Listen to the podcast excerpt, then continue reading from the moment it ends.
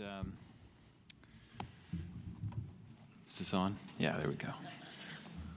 I know that uh, last week I was talking about how Mark's gospel is one of action. It's, it's fast moving. There's, there's just a lot of immediacy and a lot of, uh, a lot of things happening. And, and I, I didn't realize that uh, our first Sunday really delving into the first part of Mark would actually be a Sunday filled with action.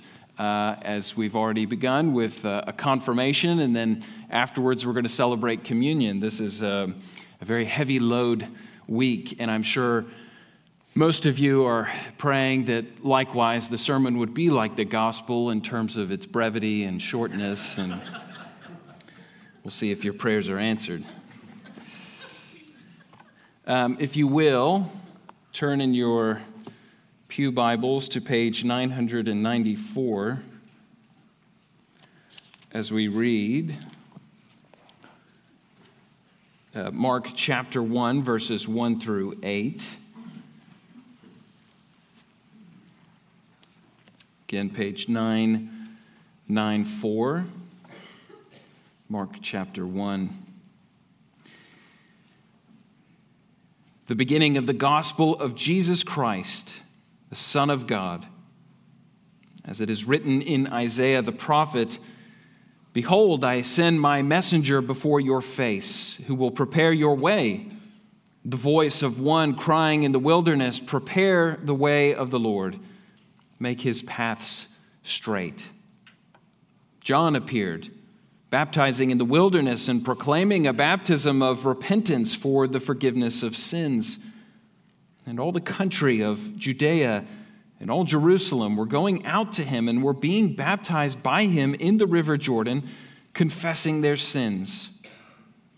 Now, John was clothed with camel's hair and wore a leather belt around his waist and ate locusts and wild honey.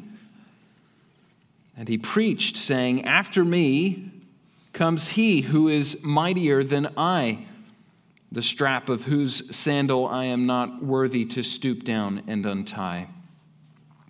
I baptize you with water, but he will baptize you with the Holy Spirit. This is the word of the Lord. Let's pray.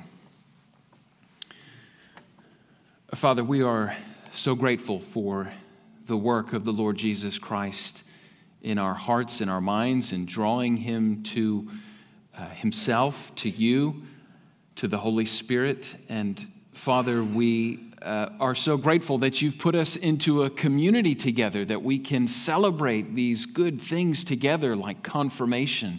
We can celebrate baptism. We can celebrate uh, this Lord's Supper as we will celebrate later. Father, we are grateful that not only have you drawn us to yourself, but again, you've drawn us into a community, and so we can pray for one another. And so we do pray for Jason and Angela as they take Catherine up to university. Father, we think of the many who are uh, doing likewise in the coming days and perhaps have already done so. Father, we do pray for these university students uh, as they face uh, an onslaught on, um, on the mind Father, that you would protect them. Father, that you would put them in good community where your word is preached and where they can come together with fellow believers, building their confidence in you and who you are and what you have done and what you will, are yet to do. And so, Father, we celebrate these things and we lift this up to you. In Christ's name we pray. Amen. Well, if you've done any yard work in your lives, and some of you look like maybe you haven't done some yard work, uh, you understand the need for preparing soil uh, before you plant seeds. If you want uh, if you want there to be growth and development for plants, that you need to till and you need to work and you need to break up hard ground and compacted soil. Now, what has made that soil hard? Well, weather and perhaps uh, traversing over land or driving vehicles over land has, has compacted that earth uh, to where it's almost like a brick. It's very solid. It makes it very difficult for oxygen, for, for water to make deep penetration into the earth, to get down into the soil. And so it needs to be loosened, it needs to be broken up uh, in order for those things to take place, if the soil will bear any fruit. The same can be said of the human heart. People need to have their, their hearts and their minds tilled, so to speak, to break up uh, unhelpful and negative patterns that, that, that are existing in their lives. Sometimes we are aware of these things, and other times we need to be made aware of these things. And this is really where Mark begins his gospel right in the middle of action. The, the, the story picks up straight away, and the picture is drawn for us, and it, and it is a picture of preparation.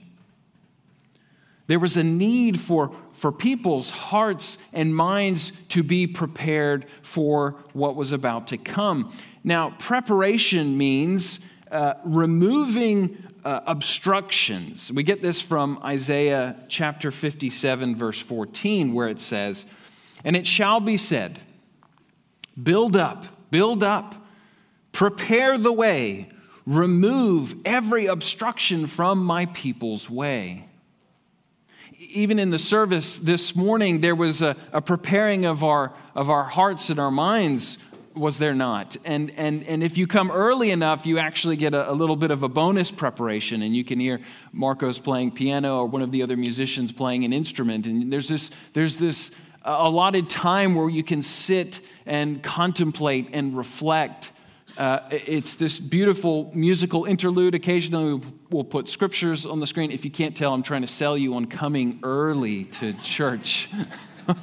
or at least on time.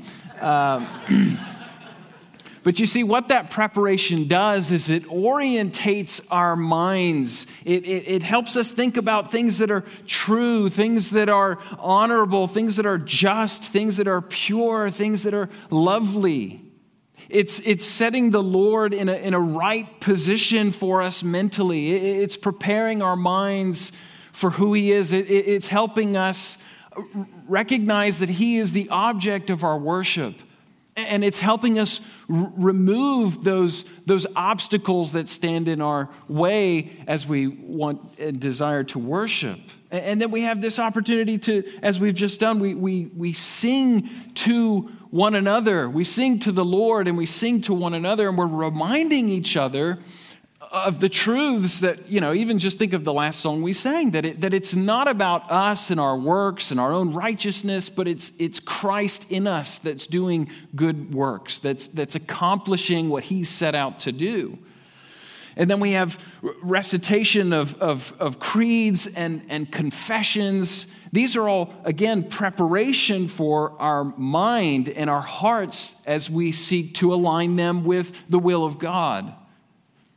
And we set aside and we, and we remove the, the, the false beliefs and the false uh, mental patterns that have, have infiltrated our minds, the things that the enemy wants us to believe.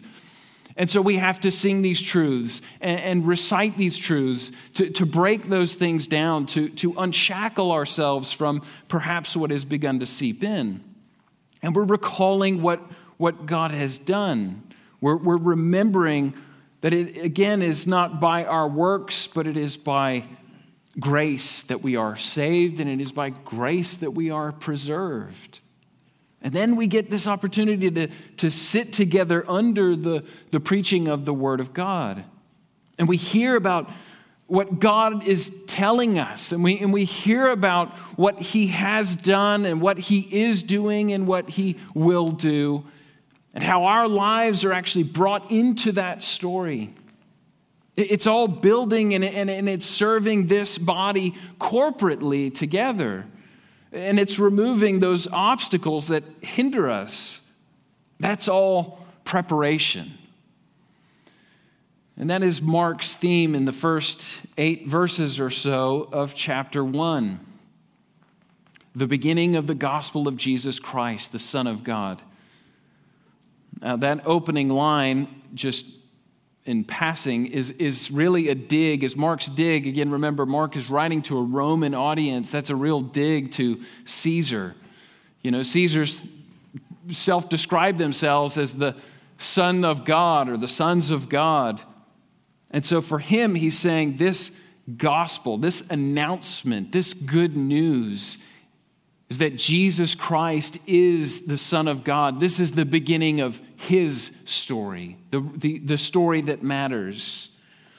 Well, today we're looking at three areas of preparation from our passage. We're looking at the preparer prophesied, we're looking at the preparer's appearance, and we're looking at the preparer's words.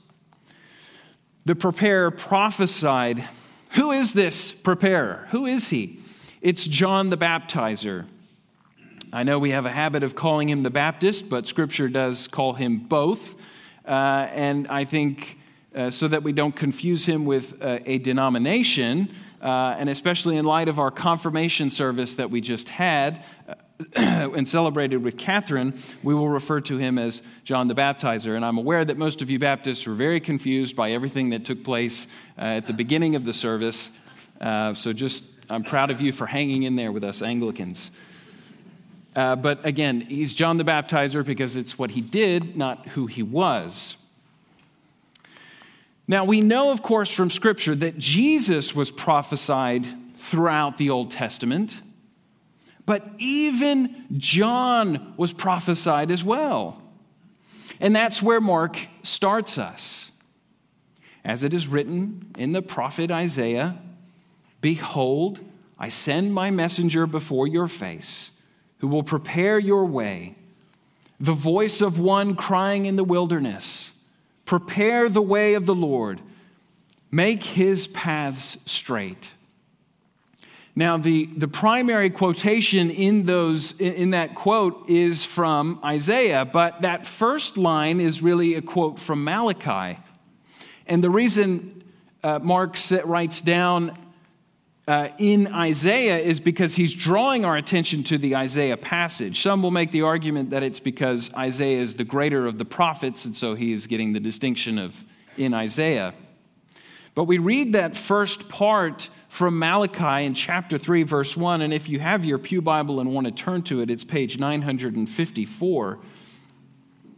And the, and the whole quotation from Malachi chapter 3, uh, verse 1, it says, The Lord says, Behold, I send my messenger, and he will prepare the way before me. And the Lord whom you seek will suddenly come to his temple, and the messenger of the covenant in whom you delight, behold, he is coming, says the Lord of hosts. Okay, what's happening in this passage? There's a lot of, there's a lot of sort of uh, descriptors flying around here. Now, it was a practice in the ancient Near East to send messengers in advance of uh, a visiting king to announce his arrival, to announce his coming, and to remove all the hindrances and the obstacles, as we talked about. And this prophetic messenger will be the last of his kind to appear before the coming of the Lord, who is the messenger of the covenant. Now, there's a distinction between my messenger in the first part of verse 1, the messenger, and the messenger of the covenant, which comes later in verse 1. That first messenger is a, is a messenger of preparation. He's a messenger who prepares the way for the second.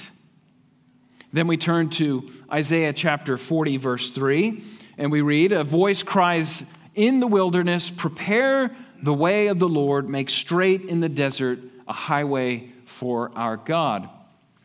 Now, many prophets in the Old Testament, of course, uh, would have done this. You have Isaiah, you have Moses, but in the, the, the consummating fulfillment, you know, it's like we've been stair stepping our way, waiting for who's this final one who's going to come, right? Who's the final one who's going to really make the path straight for the Lord Himself?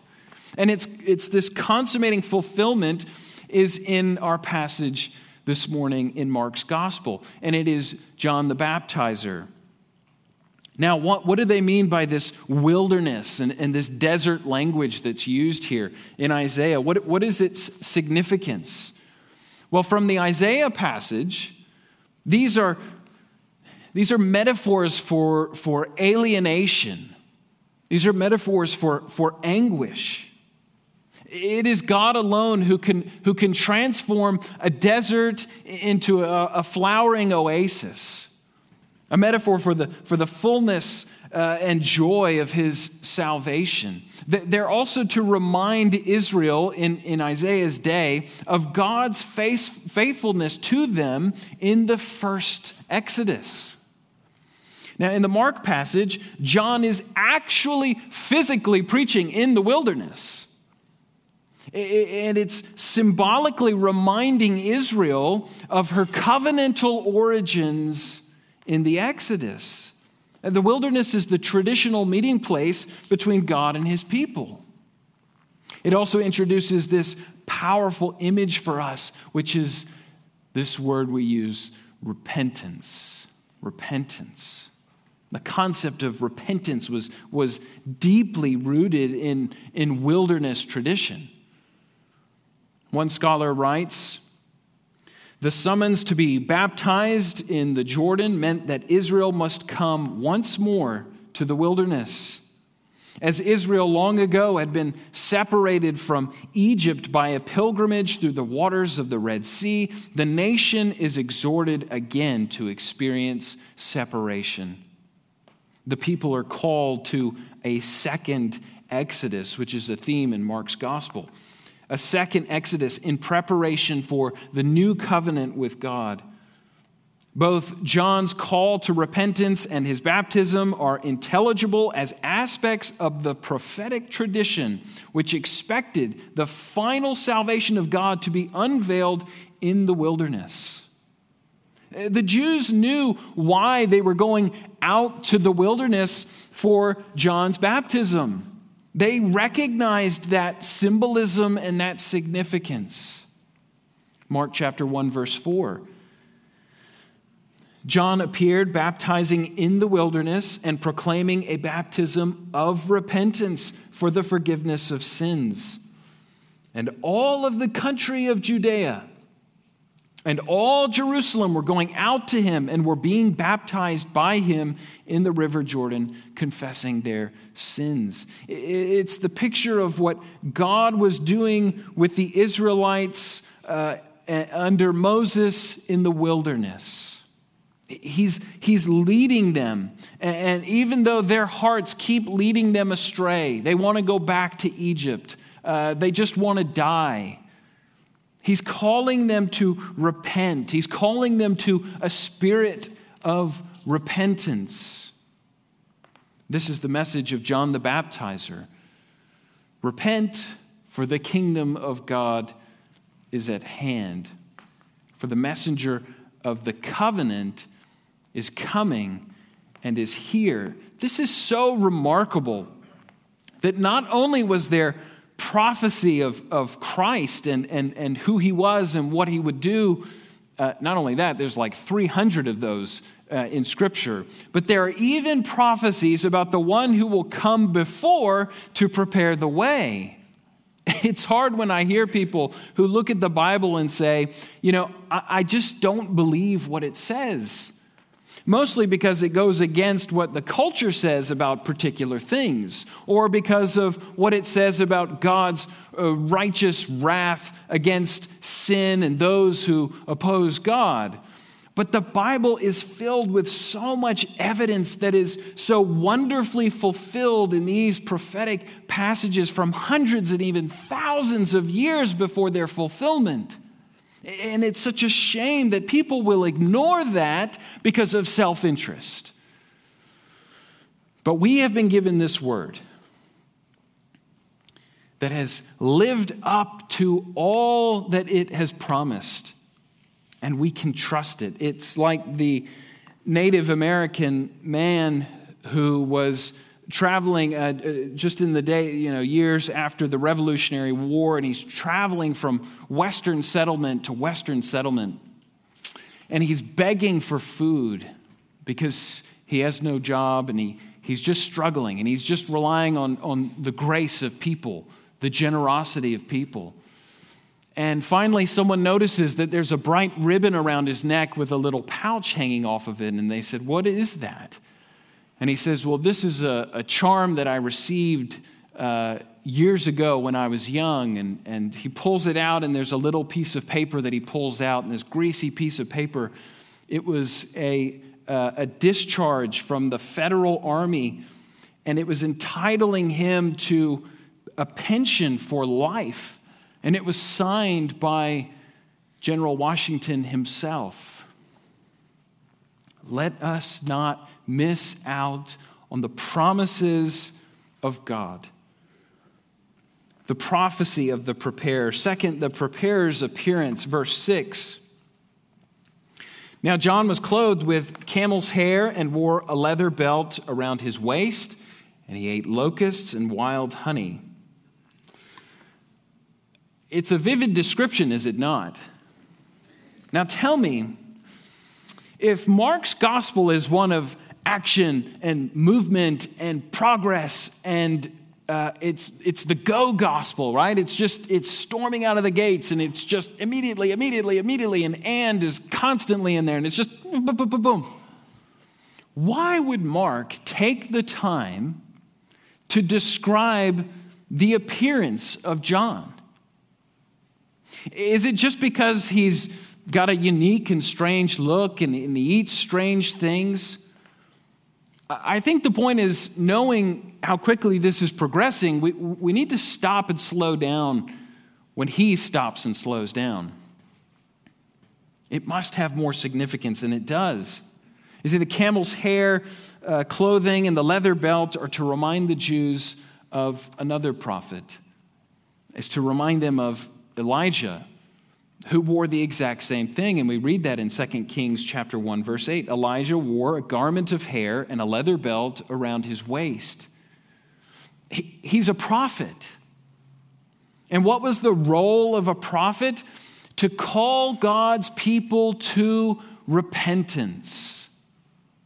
This is the final voice calling out before the lord comes to inaugurate his kingdom but before the Holy Spirit comes uh, at Pentecost, before the Christ begins his earthly ministry.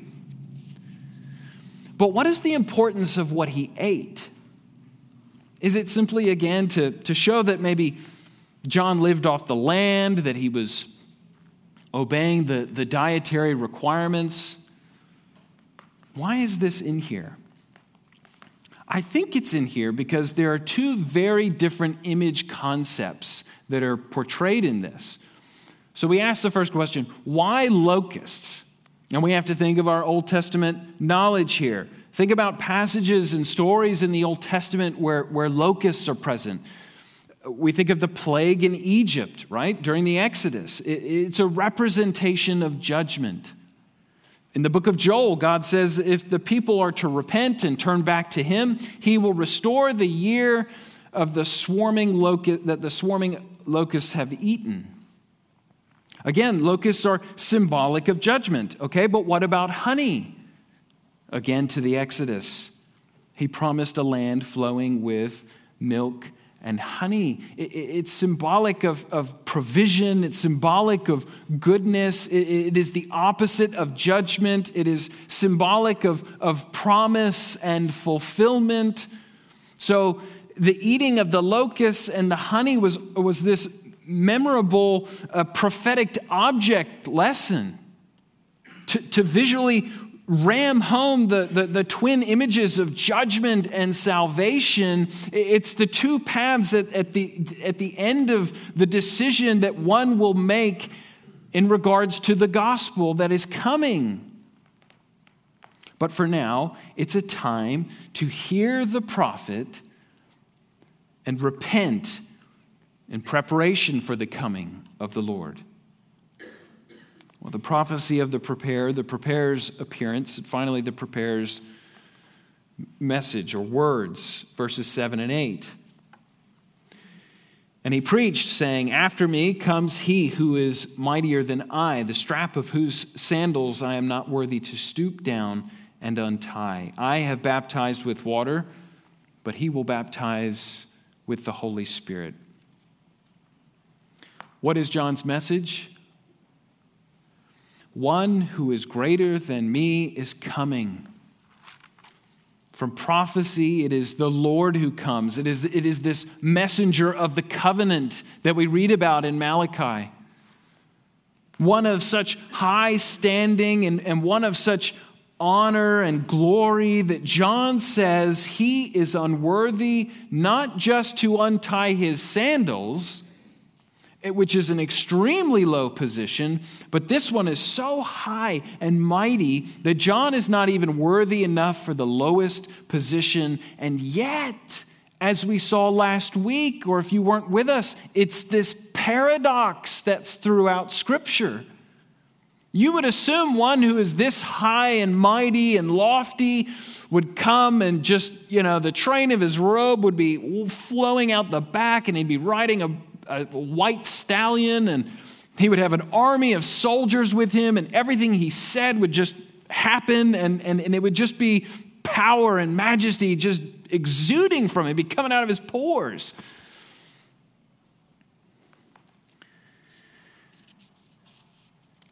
And yet we don't see that in Christ. We see one who, who, who, who submits himself one who washes the feet of his own disciples. He comes to baptize not with water, as John does, symbolizing again this washing of sin, but he comes with power and authority, baptizing with the Holy Spirit. The new covenant brings renewal to the people of God, as we read in Jeremiah 31 of God writing his law on our hearts, or, or as we read in Ezekiel 37, where he will put in us his spirit. And this is done through the Son and the Spirit. John's baptism was, it, it was an external it was an external baptism. Jesus' baptism will be an internal baptism. When you're baptized with the Holy Spirit, and I'm not talking about the special additional baptism that, that some people think you need, but I'm merely distinguishing between John's baptism with water and, and Jesus' baptism. But when you're baptized with the Holy Spirit, it's, it's, it's that He permeates every part of us and it's real. It's not just symbolic. It's, it's not just a, a symbolism. It is a very real thing. Well, what do we make of all this? We've not even met Jesus in this gospel yet, and yet it's already spectacular. This is just the preparation. This is just the preparing. You see, you see, John is drawing his listeners. He's drawing us to repentance. But repentance alone does not save. There is this infinite chasm between the holy and righteous God and the wicked, fallen man, humanity. And while repentance prepares the way, it removes the obstacles. The question is how do we bridge the gap? Man has tried everything to bridge the gap, and it has gotten him nowhere. Law, works, outward righteousness, none of it will get you there.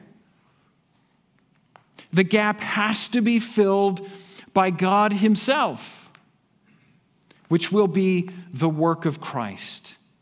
And John invites all people to come in, even Jews who perhaps thought that they would uh, inherit the kingdom because they had the right birthright, because they were part of the people of God, that that would be their ticket to the kingdom of God. when John is calling on all to repentance. Some estimate up to 300,000 people came out for John's baptism. From, from all walks of life, rich and poor, and men and women, and slave and free. But John's point is that he can only splash some water on them. He, he can only take them so far. There was a world of difference between water and the Holy Spirit. John showed people their, their natural hearts. Jesus gives people new hearts. John brought people to the Jordan, the, the river of death. Jesus brings them to the river of life.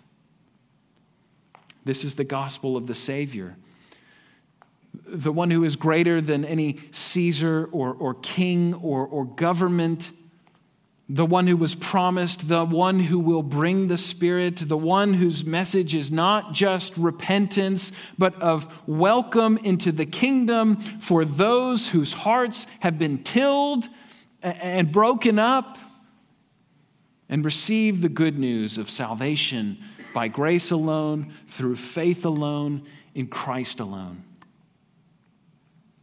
And now we celebrate together that good news in the partaking of the institution of the Lord's Supper. Remembering not only Jesus' earthly ministry, but also his atoning death on our behalf. Taking the cup of God's wrath and, and drinking it to the dregs, so that you and I can come and take part in a different cup, in the cup of his fellowship. And so this morning we are blessed and honored to take part in this Lord's Supper together. Hear these words All glory to you our Heavenly Father, for in your tender mercy, you gave your only Son, Jesus Christ, to suffer death on the cross for our redemption, who made there by his one oblation of himself, once offered, a full, perfect, and sufficient sacrifice for the sins of the whole world and who instituted and in his holy gospel commanded us to continue a perpetual memory of his precious death until his coming again. Hear us, merciful Father, and grant that we who receive these gifts of your creation, this bread, and this wine, according to your Son, our Savior, Jesus Christ's holy institution, in remembrance of his death and passion, may be partakers of his most blessed body and blood. Who on the night he was betrayed, he took the bread, and when he had given you thanks, he broke it and gave it to his disciples, saying, Take, eat. This is my body, which is given for you. Do this in remembrance of me. Likewise, after the supper, he took the cup, and when he had given you thanks, he gave it to them, saying, Drink from this, all of you, for this is my blood of the new covenant, which is shed for you and for many for the remission of sins. Do this as often as you drink it in remembrance of me. Amen. Let's celebrate the Lord's Supper together.